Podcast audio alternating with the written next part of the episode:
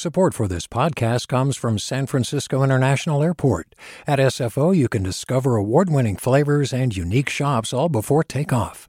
Learn more about what's at SFO at flysfo.com. Hey there, this is Brittany Luce from NPR's It's Been a Minute. KQED's podcasts like The Bay, Bay Curious, Mindshift, Right Nowish, and more all tell the stories of the Bay and beyond with reliable, human centered journalism. They aim to inspire, make you think, entertain, and expand your understanding of the place you call home. Here's how you can support podcasting at KQED. Showing your support is easy, and you can join Brittany in supporting KQED Podcast too at donate.kqed.org slash podcast. That's donate.kqed.org slash podcast. From KQED.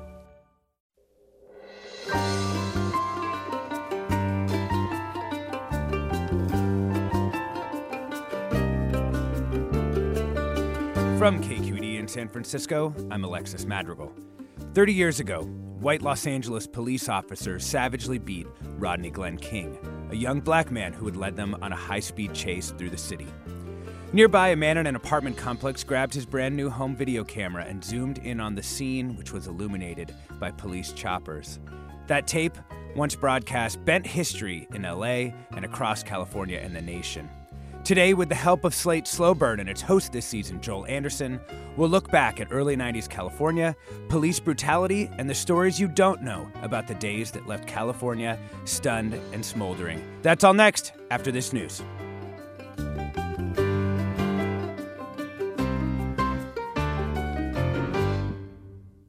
Welcome to Forum. I'm Alexis Madrigal. In episode four of this season's Slow Burn, a Slate podcast, we learned that the man we all know as Rodney King, a name that's carved into history, was known to his friends and family by his middle name, Glen. Listening to the series, I found this small but important detail to be revelatory. We don't know this man at all, despite how many things he came to symbolize to different people, despite his fame, despite all that his encounter with police catalyzed that spring in Los Angeles. And to me, that's the power of this season of Slow Burn, hosted by our guest, Joel Anderson. Like, you think you know the story of Rodney Glen King, of that videotape, of Daryl Gates, of the LA riots. And yet, there's so much more that Anderson's approach reveals about what people misunderstood at the time, what we misunderstand now, and what may remain unknowable. Thank you so much for joining us today, Joel. Hey, thanks for having me, Alexis. It's my pleasure. So, I, want to go back to 1992, but not not to Los Angeles. I want to go back to 1992 in Houston when you were a mm. kid, and you are seeing this Rodney King tape on television, like everybody else in America. What what was going through your mind, and what were you thinking? Um, it was really confusing to me um, because I think growing up, you're under sort of this illusion that the police are people that are there to help you. Um, that you know that when you have trouble, you call a police person. Um, if somebody's breaking into your house, you call a police person. So I don't think at that point I'd been exposed to the idea that police were people that could potentially hurt you. Mm-hmm. Um, even though at that age I was, get, I think I mean, was closing in on the age of 13. I just started listening to hip hop, and my favorite artists were people that did not enjoy the police, uh, did not have good relationships with the police. You knew Public and, Enemy, yeah. Right. Yeah, I knew Public Enemy. I knew NWA, and you know, I was. My thought was, okay, I understand that they have a relationship, you know, with it. They don't like the police, but maybe they were also doing stuff that drew the attention of the police. And so I was like, you know, you know, you, the police will only mess with you if you're doing something wrong. That was, you know, sort of the way I thought about it um, at the very tender, naive age of 13. Yeah. So coming forward to today, that that obviously, like eh, I mean, like me at the time as a as a ten year old, um, I it really stuck with me. You know that tape. I feel like I've seen it both in my mind and on a screen. You know, a hundred times. Mm-hmm. Um, why why do this project now? Obviously, you got you know you have a, a light peg of the 30 year anniversary, but mm-hmm, like, mm-hmm. what was it like the the th- thematic or the resonances that you were feeling with our time that made you want to go back to to this moment? Well, well, to be honest, um, it, it, wasn't quite that neat. Um, I, you know, I so I was the host of season three of Slow Burn, which was about the the lives and deaths of Biggie and Tupac.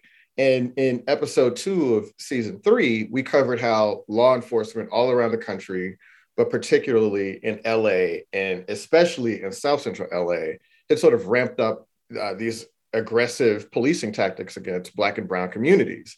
And you know, as we're going through this and you know, t- you know, f- figuring out, oh, that's what F the police comes from. You know, that's sort of the hypothesis of that particular genre.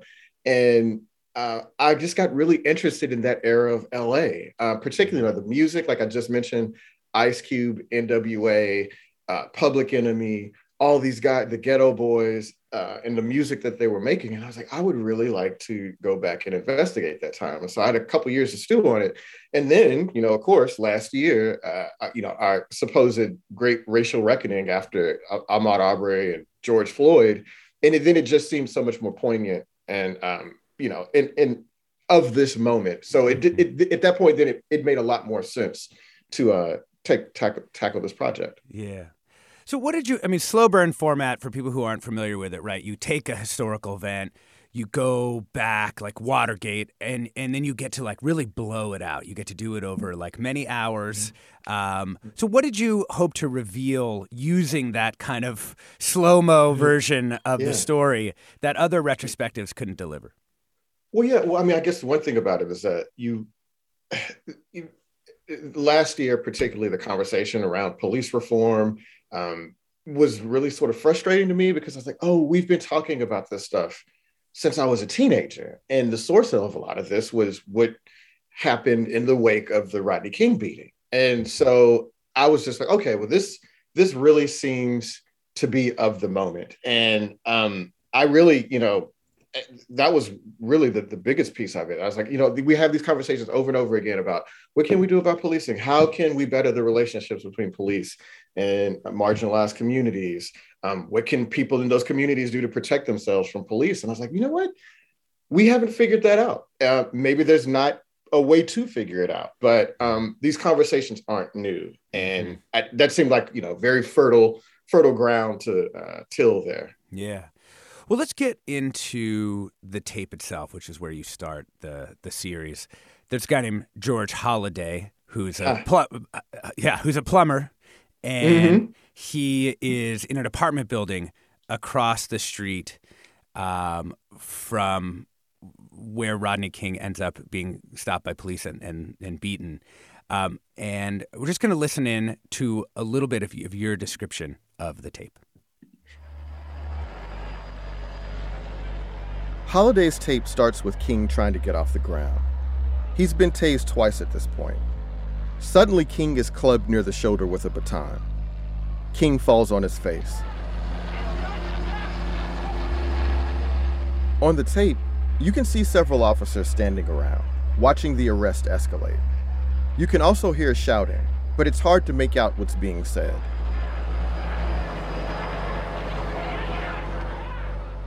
For the next 10 seconds, the video is out of focus. When the camera settles, it's just King and four LAPD officers in the glow of the spotlight. King is on all fours. As he stumbles, the officers take turns beating him with batons and kicking him with their boots.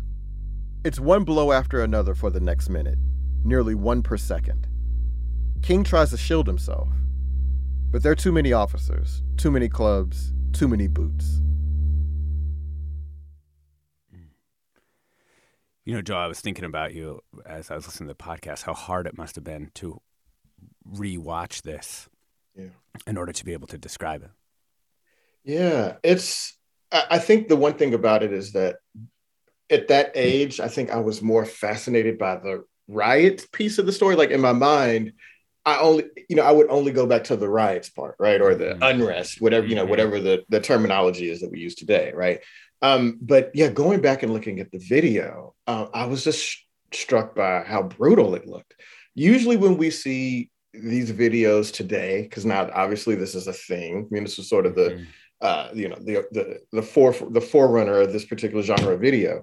Um, people get killed. Like it happens sort of instantaneously. I guess that was sort of what made the George Floyd thing so perverse. Mm-hmm. But this is just looking at somebody, you know, getting his ass kicked, you know, for for 60, 60 seconds. And it was, yeah, it was really difficult to look at to imagine somebody trying to hold up uh, under that sort of punishment, under that mm-hmm. brutality. Uh, a, a, lot of people in, you know, you know, I talked with a lot of people that knew Rodney King and were familiar with the injuries he took. And they're like, you know, Rodney King wasn't six foot three, 225 pounds.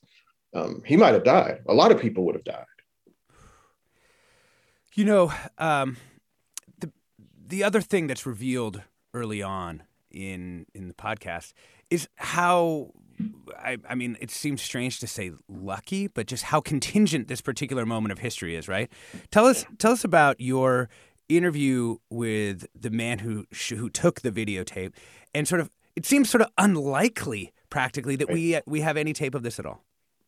Yeah, no, it's so random. I mean, just think, first of all, George Holliday Argentine immigrant, uh, just moves to that area with his wife not too long before this. He gets the camera as a sort of a Valentine's Day gift um, for him and his wife. There's, you know, they sort of go in together they're not very familiar with it. They'd only used it once uh, before, and that was to shoot some footage of Arnold Schwarzenegger uh, coming out of a, a, bar across the street, like they were filming Terminator 2 across the street from their apartment. So they'd only used it once. And so you have, you know, they have to be there. George Holliday has to have a camera, which is not something that was very common in 1991 to have a camera like that. And then to have the curiosity to go outside on his balcony and say, "Hey, what is that?" Well, I might as well take footage of it. Like that's such a common thing now. That's some, you know, so many people all over the world um, yeah, boom, will just pick their phone, phone, up and start pull up. Yeah, I'm going to start taking a video of this, right? Like we just take it for granted that that's something you can do now. But back then, that was sort of a, a an, an, incredible act to pull out a camera, uh, and especially something that was as cumbersome as that was, uh, and and film it. And so, yeah, um, it could have you know, it could have easily happened where George Holliday didn't hear the sirens or the helicopters outside, uh, that he slept through it because he had to get up early the next morning. Um, that maybe he, you know, screwed up trying to use the camera because he, he was not that familiar with it. Um, yeah, anything could have happened. His wife could have told him to come back to bed, right? Um, but just that curiosity, just all that, all these things sort of come come together. This sort of collision of uh, of, of constant, you know, of things that, that made it all just happen. It's, it's, it's actually sort of remarkable that we that we ever knew anything about this in the first place. And maybe let's listen in to just a little bit of of George talking about why he may have gone out there. George Holliday saw all of this in his camera. His wife Maria joined him on the balcony. We are asking each other, "Wow, what's going on? Why why is this happening?" You got to remember that I come from a different culture. You know, growing up in Argentina, you know, I've seen a couple of uh, military coups take over the government. I've seen people uh, abducted by military personnel right in front of me. Cars pull up, guys jump out, grab somebody, throw them in the car, and the car takes off, and nobody asks anything, nobody says anything. We're talking about the police beating of Rodney King and the subsequent LA riots with Joel Anderson, host of this season's Slate Slow Burn podcast. What are your first memories of seeing that George Holliday tape of Rodney King being beaten by police. We want to hear from you. Give us a call now, 866 733 6786. That's 866 733 6786. You can get in touch, Twitter, Instagram, Facebook. Just find us, KQED Forum, or you can email your memories to forum at kqed.org. I'm Alexis Madrigal. Stay tuned for more on this after the break.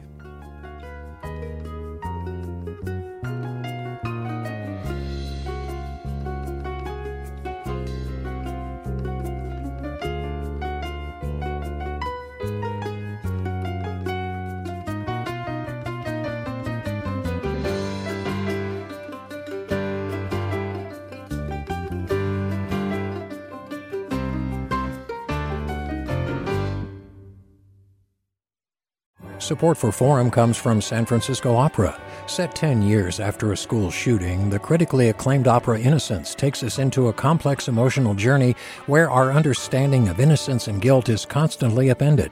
Kaija Saariaho's ethereal score collapses the past into the present as a community of survivors grapple with how to move forward.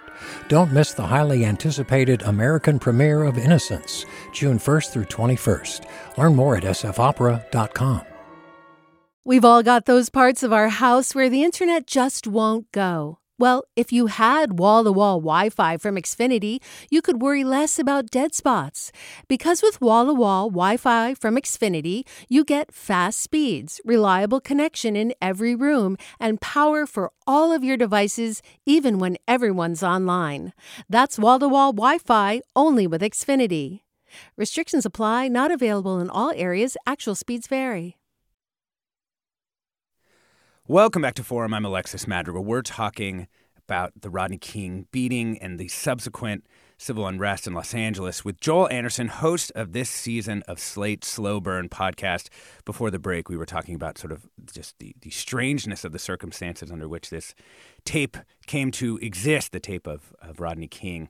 And Joel, I wanted to ask you, you know, how did the media come to present this right? It's not like nowadays you could get that video you could post it on facebook instagram twitter and, and the world would know what had happened. It wasn't like that back then right? You had to kind of go through the broadcast infrastructure.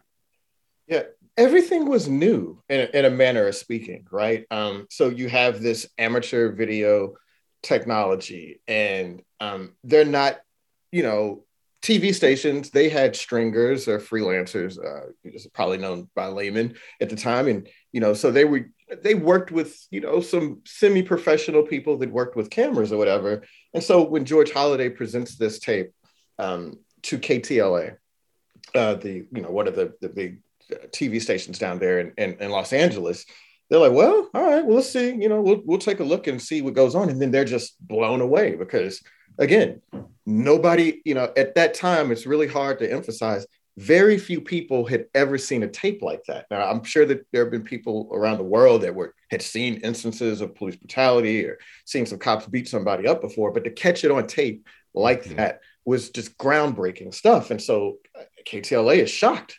And what should we do with this? Uh, we don't know who this person is. Yeah, we they didn't know, know who was on, on the tape. Yeah, that's so. Yeah, before they broadcast it, right? They just they literally put it on the air right before they knew that it was Rodney King. Absolutely, absolutely. By broadcasting it, they were able to start piecing things together. But before that, they're just like, well, we just have this shocking tape. Let's throw it out there uh, at you know in the second block of uh, the ten o'clock news uh, tonight, and and and so yeah, from there it takes off. And at that time, KTLA was one of the stations that had sort of a share, uh, you know a sharing agreement with CNN, and this sounds crazy to say at the time, but CNN was like a fairly new concept then. It, you know, right. in, in 1991, it gained popularity through the first Gulf War. So this the idea of 24/7 news was just very new. It was in its infancy at the time.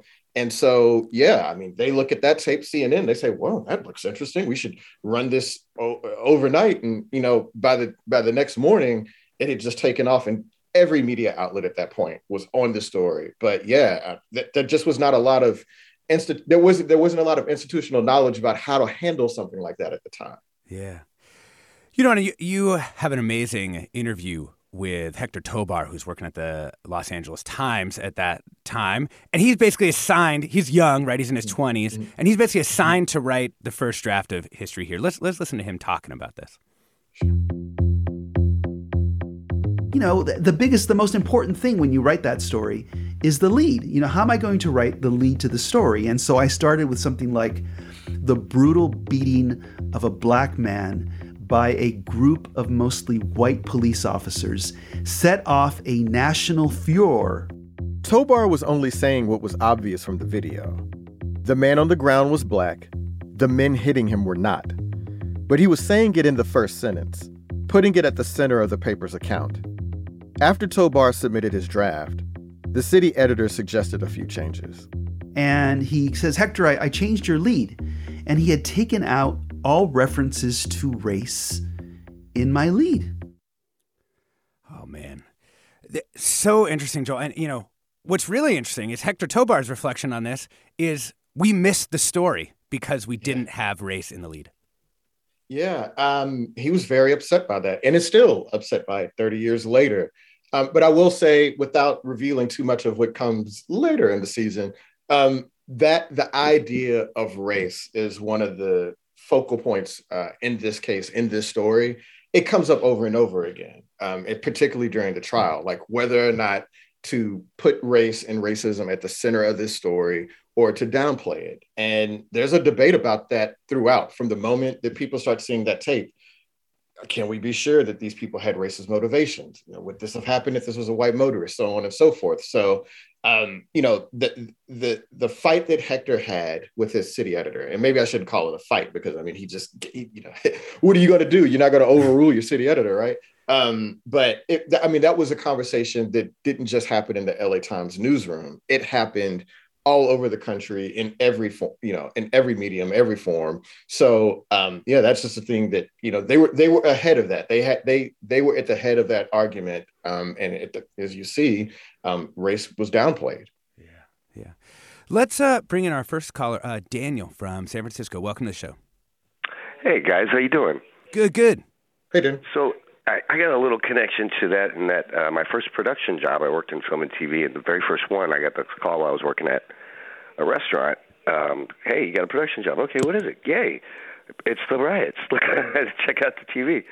So we drove around for three days, um, shooting everything, and there were huge racial tensions at the time, and a lot of complaints about officers' behavior just had never gotten through.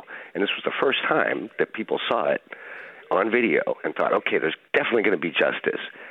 And then there wasn't. and there was a huge tension between the African American community and the Asian community. And so they just started tearing each other's neighborhoods up. As soon as they started marching up a little closer to Beverly Hills, that's when they called curfew. National Guard came in. There was a tank in the middle of the hood that we saw. I saw Madonna's bra get stolen from Frederick's of Hollywood, you know, all the looting and everything. And, uh, you know, I'm sure you guys are doing this story because that kind of behavior has continued over the years. Of course, it was racial. In fact, they had to bring in a special unit to retrain a lot of the police, and over the years, they have gotten a lot better in LA and you know everywhere. They've I'm sure they've been feeling the backlash, but it was it was absolutely racial. The community was absolutely justified in their upset. It was a shame that you know they basically destroyed their own neighborhoods, you know, doing that um because it you know it didn't do anything but really tear up the neighborhood. But Daniel, um, let's yeah. listen in. We actually have. Uh, thank you so much for uh, sharing your experience. We we um, actually have a cut of Johnny Kelly who grew up in the neighborhood. Uh, with Rodney King, and kind of can describe the way he, he felt he felt like a lot of people in the neighborhood were feeling. Let's listen in. And then when you found out it was Rodney, like, what did you think about it? When I found out it was Rodney, it it, it set me on fire. We were thinking of ways of getting back at the police. You know, that's how bad it was when I, you know, when I found out it was him. We was actually kids on a suicide mission wanted to kill police. That's how bad it was. Yeah. And a lot of people felt that the same way that grew up in the neighborhood I grew up in when they found out it was him, you know. But eh, at, during that time, yes, it was all about revenge, about killing cops. It didn't matter who you was around, who you was talking to, everybody felt the same way with Johnny Kelly, friend of Rodney King's. Joel, you know, when you start to look into, you know, this kind of long fuse that gets set by the, by the video's appearance, you know, and you, people are beginning to get upset uh, from from the very first moment. Um, what were the other factors that you kind of identified that were sort of building towards that anger within South Central LA? Well, so yeah, I think one thing that's that I kind of had to come to grips with as I'm, you know, reviewing this story, you know, 30 years later. Um, and the Rodney King thing initially didn't have anything to do with South Central LA or like Black communities. You know what I mean? Like it happens in San Fernando Valley a suburban area north of LA. I mean, Alexis, you know where San Fernando Valley is, right? Uh, Lakeview Terrace, right? So that's not south. That's not South Central, but South Central is just where you know there's a. at the time in the in the late '80s, early '90s, you know, there's a lot of Black people that lived in that part of town at the time, and so what really uh, lit the fuse in South Central um, was, of course, what was going on because they saw in what happened to Rodney King as a reflection of what had been going on in their own communities going all the way back decades. I mean, you know, the LAPD had just sort of ruled with impunity in their neighborhoods, and that was one of the reasons it set off the 1965 Watts riots. But uh, you know, one thing that really surprised me was how much the shooting of Latasha Harlins um, really inflamed tensions in that area in particular, because Latasha Harlins, 15 year old black girl who goes into a um, convenience store and gets shot by uh, a shopkeeper. This is two, you know, little little less than two weeks after the Rodney King beating, and so people there really that that shooting in particular really resonated with the people in that community, and that was you know, one of the I think one of the underrated factors in what eventually happened a year later. Yeah. Uh, listener Michael uh, wrote in to share this memory. You know, I grew up in LA and went to elementary school at a mostly white school. Me and most of the other black kids were bussed in from South Central. I don't have a salient memory of the video, but I do remember black kids quickly picking up the use of Rodney King as a verb describing a group beating. Yeah. That's, I mean, I got to say, man, you know, the, writing and, and, and talking about people, about Rodney King was sort of revelatory because that's exactly my memory of it that Rodney King was just sort of synonymous with beating. You know, like he was used in, in rap lines and punchlines you know, for the next few years. Um, he was a joke. He was a guy that got his, you know, ass kicked by the police. Um, so, uh, you know, um, and, so and who we know was also, yeah, undergoing, you know, I mean, he, he had been horribly injured, uh, both his, his brain, his body, um, and he was going through just, you know, this experience now of like, I mean, it, it was kind of a version of going viral, it, which has its own kind of repercussions as your life gets put under this kind of microscope. yeah, he was treated more as I would say more of an object than as a human. You know, um, that people just sort of forgot that there was a person at the center of that video that was taking all these blows and had to live with the aftermath of it, not just the physical pain, but the mental and psychological pain of getting beaten like that. You know, um, the the one of the, the prosecutor. Um, uh, uh, in, in the criminal trial that followed, he said, you know, in retrospect, he said, I think that Rodney King had PTSD, that um, that he just never really recovered from it and never never got it treated. But that, I mean, that's something that we didn't really talk about at the time. Um, it- it's- at least is my recollection. We're talking about the police beating of Rodney King and the subsequent LA riots with Joel Anderson, host of this season of Slate Slow Burn podcast. We want to know your memories of what happened in LA. Has your perspective changed on that unrest since 1992? And what's an element of what happened to Rodney King that you've wanted to understand better? Give us a call now, 866 733 6786. That's 866 733 6786. Twitter, Facebook, Instagram, KQED Forum. You can email your questions to forum at kqed.org. Um, I want to talk, we, we've sort of briefly mentioned um, uh, Latasha Harlins. I, I do want to talk about the Korean black tensions in Los Angeles. You know, uh, the, the end of this story is during the riots, 2,200 Korean owned businesses looted, completely destroyed, or damaged. Yeah. What, you know, Latasha Harlins, the person who killed her, was a Korean woman. W- What is what's going on in LA during this time that's sort of building to this e- explosion that destroys so many uh, uh, Korean-owned businesses?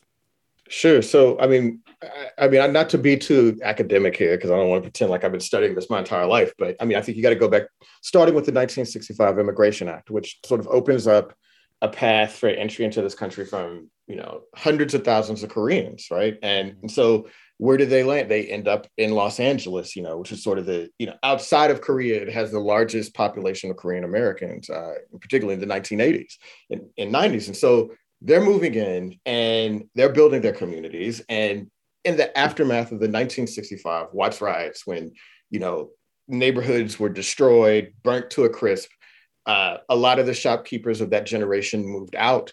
The Korean the Korean immigrants saw, hey, that's a great business opportunity. And it's a way to get a job and have your own business, and particularly coming to a new country where they, you know, English wasn't necessarily a first language, or their professional qualifications that they had there don't necessarily translate here, or they don't get the same opportunities. And so those convenience stores are a way to, you know, control their own destiny, their own economic destiny. And those opportunities, they can, you know, a little bit cheaper stores you can buy in these, you know, black, brown, impoverished communities like South Central LA. And and so the the woman Soon Ja Du who uh, was working at the store that Latasha Harlins came into that day, like that was her thing. Like she had gone to school, but moved here, was a housewife, got here, and it was not enough money, so they had to open up a store. And then eventually they're like, you know what? She's not going to be. She's going to have to start working behind the counter. Um, mm-hmm. And and it just like that's, you know, service work is not for everybody, man. You know what I mean? And like, there's a lot of reasons for that but also, I mean, again, there was a lot of suspicion around the people that they were, the, their clientele. Um, you know, there's a lot of cultural uh, differences that people may have not been able to understand. I don't want to, oh, you know, make an excuse for Soon Ja Du, but there were things that like she just didn't. You know, it's not like she was familiar with the populace of South Central LA. Like it was very uncommon for her to even work there. And so when you have somebody come in and you're already sort of suspicious of who they are, where you are, um, you know, the security of that neighborhood, which was, you know, that at that time too was going through, you know, a sort of crime wave on its own. And there was a lot of gang violence in South Central in the late 80s and early 90s. And so it just kind of all these all these things sort of built on themselves and led up to that confrontation but it was it was more of an example of a larger problem rather than like the first instance of that ever happening. Right. And there had been some korean shop owners who'd been killed. There'd been there'd been different things that had gone on and, and there were also sure. people in la trying to to to cool tensions or to create some sort of you know um, communication lines between the black and korean communities including uh, one known as the black korean alliance but as we're going to hear uh, in this next cut, uh, Danny Bakewell um, was a black activist and businessman there uh, in Los Angeles, and he didn't actually think that the Black Korean Alliance was working. In my judgment, it was a hollow attempt to do something that really wasn't beneficial for black people because it asked us to go into an alliance with Koreans but the alliance was all based on helping them to do business better in the black community. What about an alliance that helps us to open up businesses in the Korean community? But never a conversation. And that's always the problem that we have. It seemed the tension in South Central wasn't going to get better anytime soon. I, I knew it was a ticking time bomb. I just getting worse and worse. That voice you heard there at the end was Edward Chang, professor at UC Riverside and a member of the Black Korean Alliance. And in fact, things did get worse, right? I mean, this these problems continued all, all the way up until the outbreak of the of the sort of riots proper. Absolutely, yeah. Uh, you know, after the Latasha Harlins shooting, there was still instances. There was a, a, another example that summer of a Korean shopkeeper killing a client. You know, he accused of trying to rob him. Um, and there was you know, all these other little skirmishes. And over that summer, a bunch of people, a bunch of those Korean stores, even before the riots or the unrest a year later, there was, you know, uh, a, a few stores had been firebombed. The mayor of LA, Tom Bradley, had to intercede in August and try to ask for people to settle down and calm tensions, you know, sort of a, you know, a, of a prelude of what was to come. But at that time, it felt really like we were on the precipice of something really bad happening already like that the summer before april 29th 1992 when the riots officially started. So yeah that you know the latasha harlins thing was sort of like you know i guess it sort of lit the fuse mm-hmm. of all the other explosions to come later. Yeah.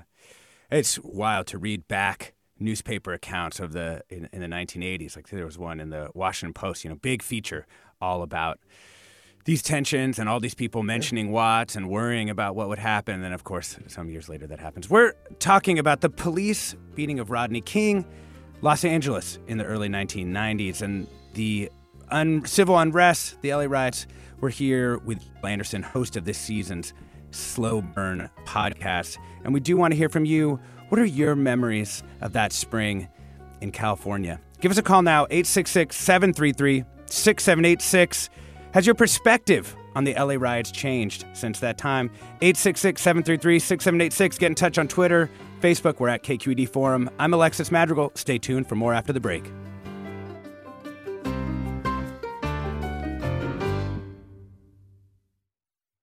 Support for Forum comes from San Francisco Opera.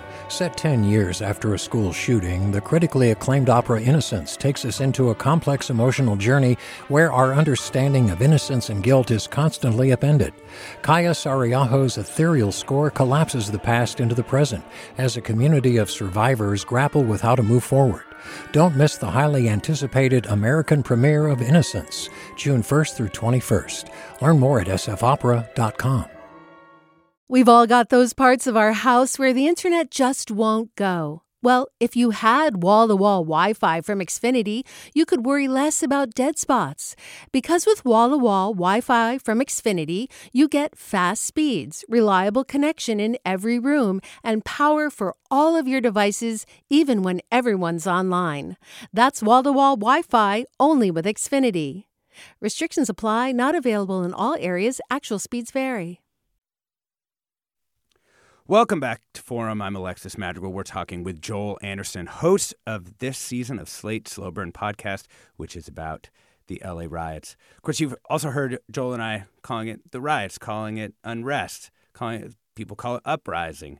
And I want to know, Joel, like, how did you think about what to call this? Because like 1960s, you know, civil unrest the uprisings, you know, there were there were these things, and basically everywhere that Black people lived in America in the late 1960s. And there's a book called The Great Uprising, which tries to sort of show how they were connected political movement, essentially.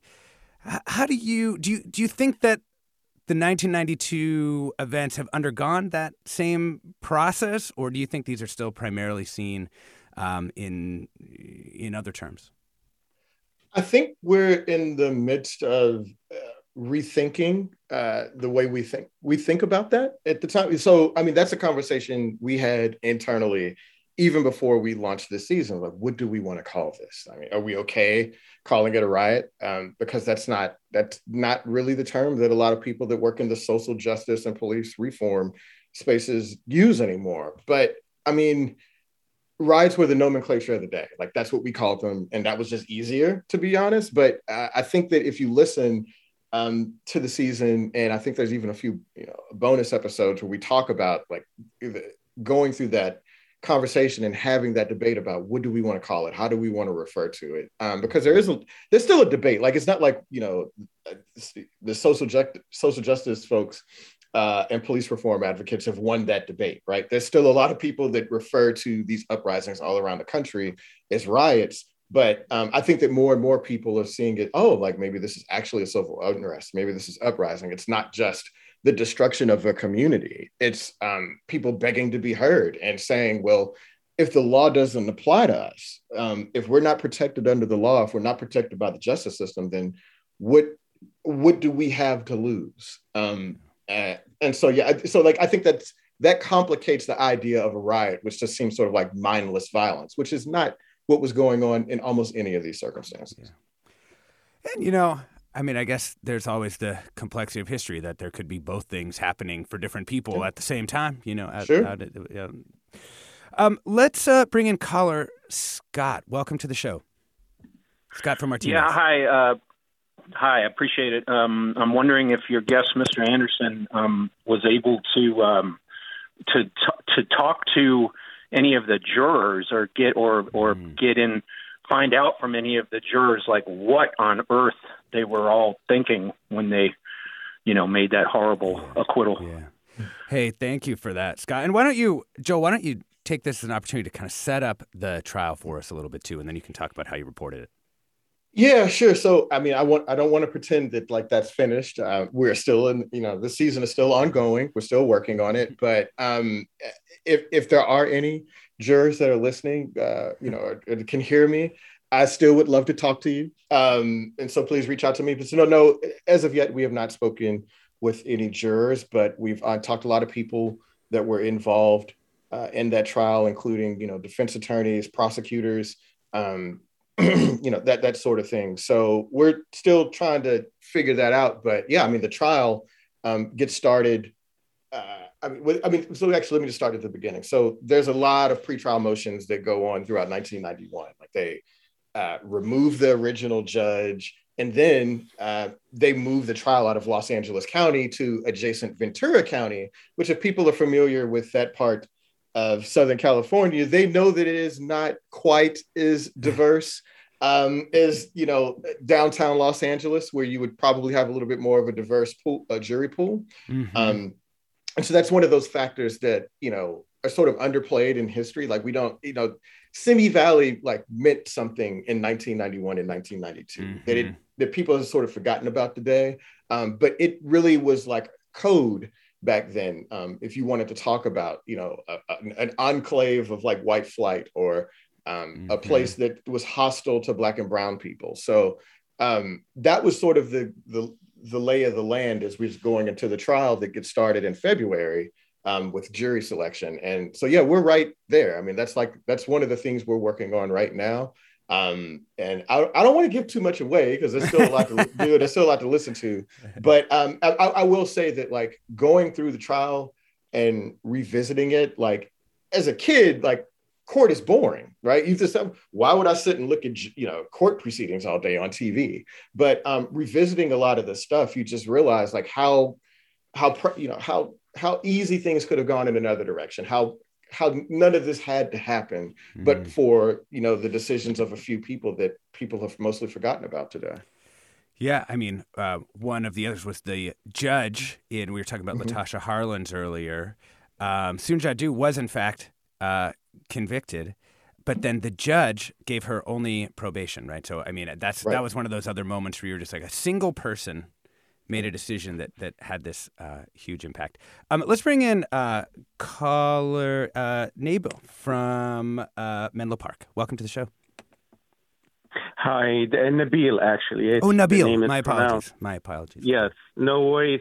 Actually, I wanted just to shed some light. I'm I was at the time still in Beirut, Lebanon, and um, we saw when it happened. I think we did not uh, learn the news through TV, but then when the riots happened in 1992, this is where they played the video again and then gave mm-hmm. the background of what was happening.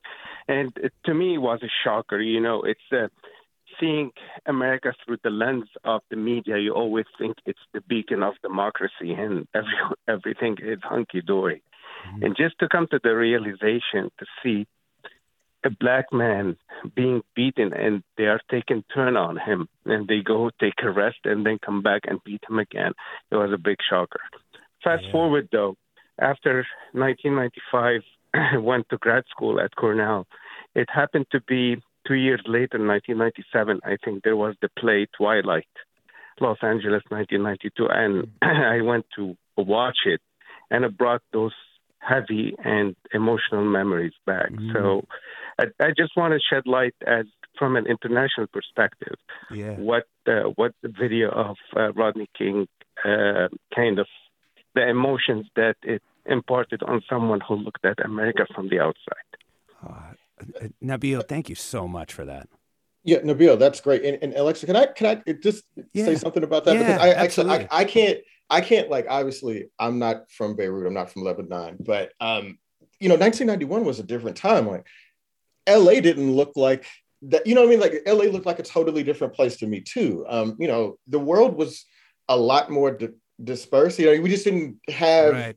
the same sort of like connectivity that to, to uh, then that we have today. And so I'm looking at LA like it's a foreign country too. Um, watching all this chaos and unrest and you know injustice you know in a manner of speaking you know thinking that oh man like that doesn't seem like the america i know so even for me like somebody that grew up in houston texas i'm looking at that and i'm like oh that doesn't look like what people say america is either so i can only imagine like the dissonance you have um, looking at that from outside of the country too um, well and you know just to share with you too, Nabil. Like my, my perspective, I was in LA. Uh, I was ten yeah. years old. We talked about this. That's yeah, yeah, yeah. I was ten, I was 10 years old. Uh, my dad was actually uh, in South America somewhere, um, and so I was there with with just my mom and my sister, and we got picked. They they like closed down school early. This was during uh, when the when the unrest itself jumped off it was wild. I mean, there were you turn on the radio and people are like, "There's snipers on the freeway." When we went to the yeah. grocery store, everyone was in there. It was like supermarket sweep. If anybody remembers that game, people were just tossing stuff into their into their carts. You know, toilet paper, water. I mean, we're now familiar with these kinds of shortages, but I've never seen anything like that in my life. And we all just went like running for our cars.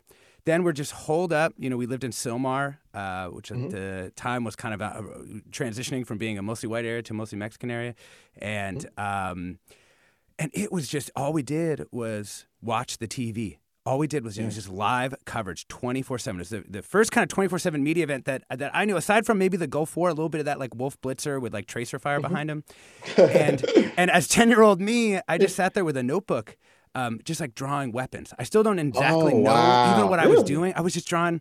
I just sat there like drawing like knives and guns, and I never Wow, did that. I never. It, it, it was just. I, it's like honestly one of the clearest memories. Um, that I have of being a child was those Wow. days watching those different loops, watching Reginald Denny, the white truck driver who was beat and then saved by a black truck driver. Um, wa- just just watching it all go down. It's um, It so must I- have felt like the end of the world, I guess. it, it- you right? know, it was a little slice of 2020.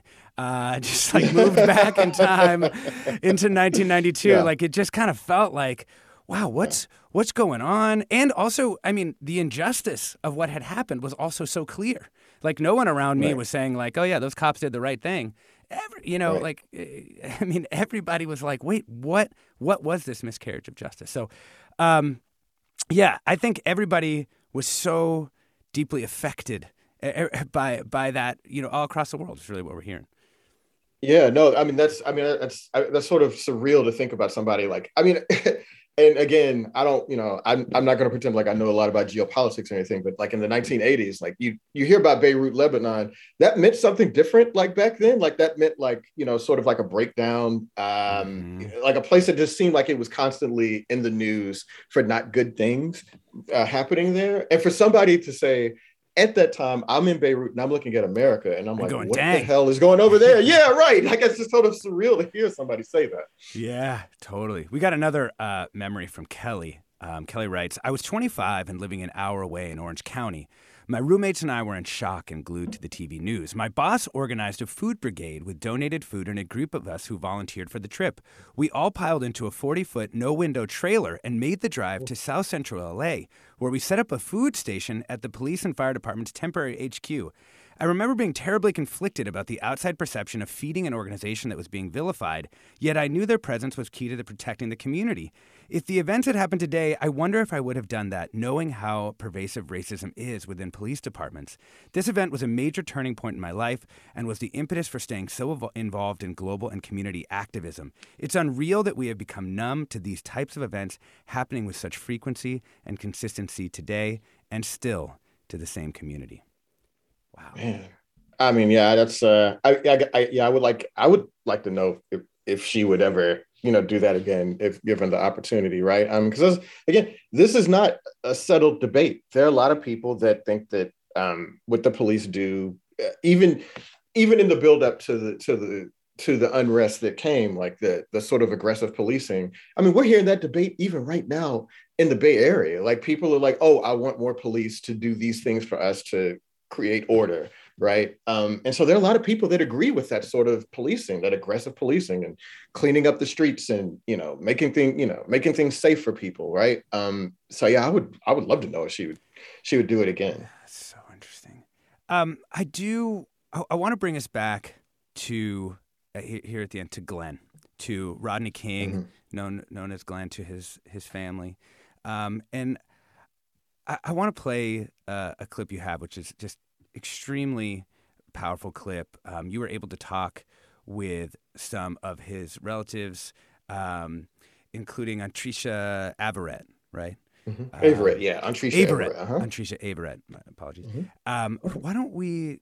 I- I just want people to hear one of his family members describing what this period was like for Rodney King. He was never enough for anyone at that moment in time. He found himself where he could not meet the standards of anyone. So he he just took these blows. It just never stopped. I mean, you hear, you hear the Yeah. emotion in her voice. It's it's um, it's a tough tape to listen to. I, I, I mean, when she says that, who's she thinking about in that? Who whose expectations is Rodney King not meeting here?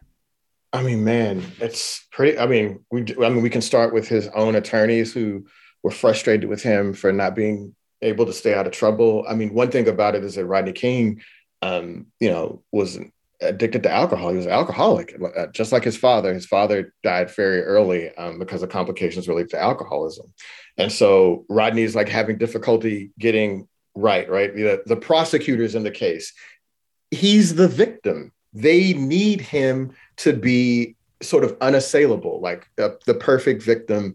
Um, that like you know that to explain like why would the police do something like this to somebody, right? Like you don't want to have somebody on the witness stand and to introduce somebody in the court that you know that is less than a perfect victim. That makes it's just the reality of the situation. And Rodney King was not that. He had a criminal record. Um, you know, he had done some things in his life. He had sped that night and had, you know, he was the one that got the pursuit started that evening. And then you have like his family that is sort of going through these things. Like Rodney, after the beating, is very unpredictable, very moody, very angry, understandably so, right? I mean, I don't maybe people didn't quite have the understanding of what had happened to him at that time, but like he's unpredictable and angry and uh, just sort of struggling to get on his feet. And then you've got people in the community that really wanted him to speak up and say what the LAPD did to me was wrong, um, that this was a racist, violent act, and they should pay. And Rodney King was just not that dude. And there's a lot of reasons for that.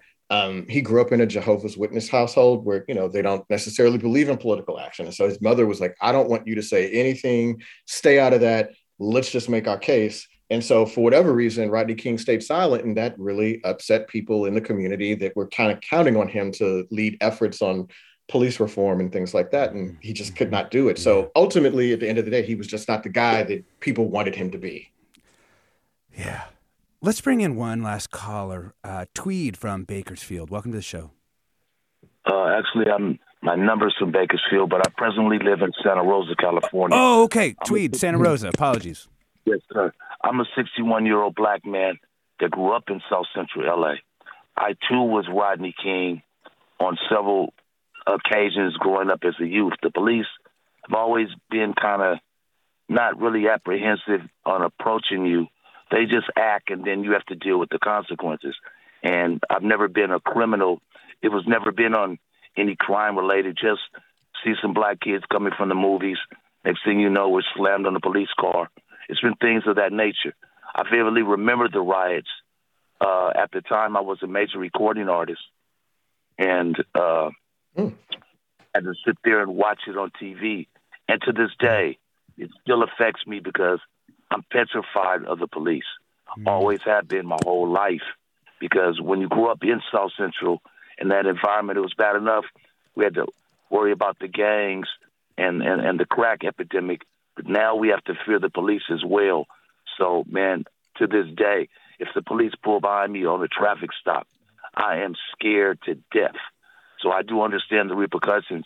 I'm 61 years of age now, and why should a black man in America be afraid of anything or anyone? And I, I'm scared to death of them. Yeah.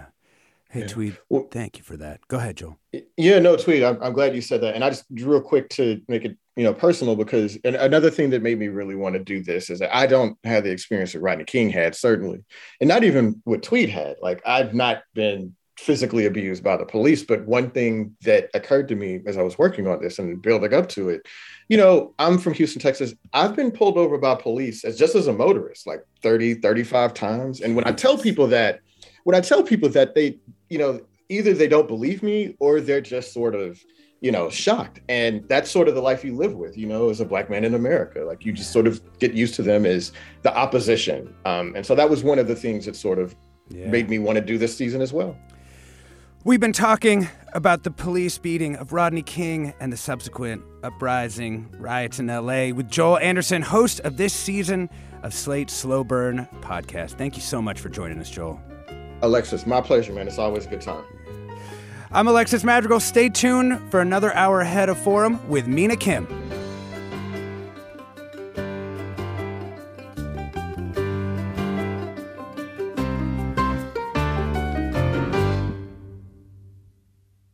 Funds for the production of Forum are provided by the members of KQED Public Radio, the Germanacos Foundation, the Generosity Foundation, and the Heising Simons Foundation.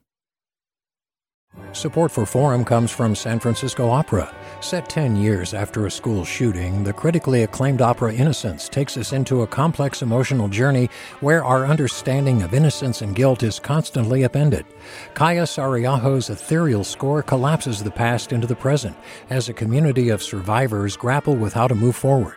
Don't miss the highly anticipated American premiere of Innocence, June 1st through 21st. Learn more at sfopera.com. We've all got those parts of our house where the internet just won't go. Well, if you had wall to wall Wi Fi from Xfinity, you could worry less about dead spots. Because with wall to wall Wi Fi from Xfinity, you get fast speeds, reliable connection in every room, and power for all of your devices, even when everyone's online. That's wall to wall Wi Fi only with Xfinity. Restrictions apply, not available in all areas, actual speeds vary. All over the country, We need to improve reading in Wisconsin. schools are changing the way they teach reading. I'm calling for a renewed focus on literacy. We have gotten this wrong in New York and all across the nation. And it's happening because of a podcast. I think your podcast has changed my life. And I'm going to share this podcast with everyone I meet. Sold a Story investigates how teaching kids to read went wrong. New episodes of Sold a Story are available now.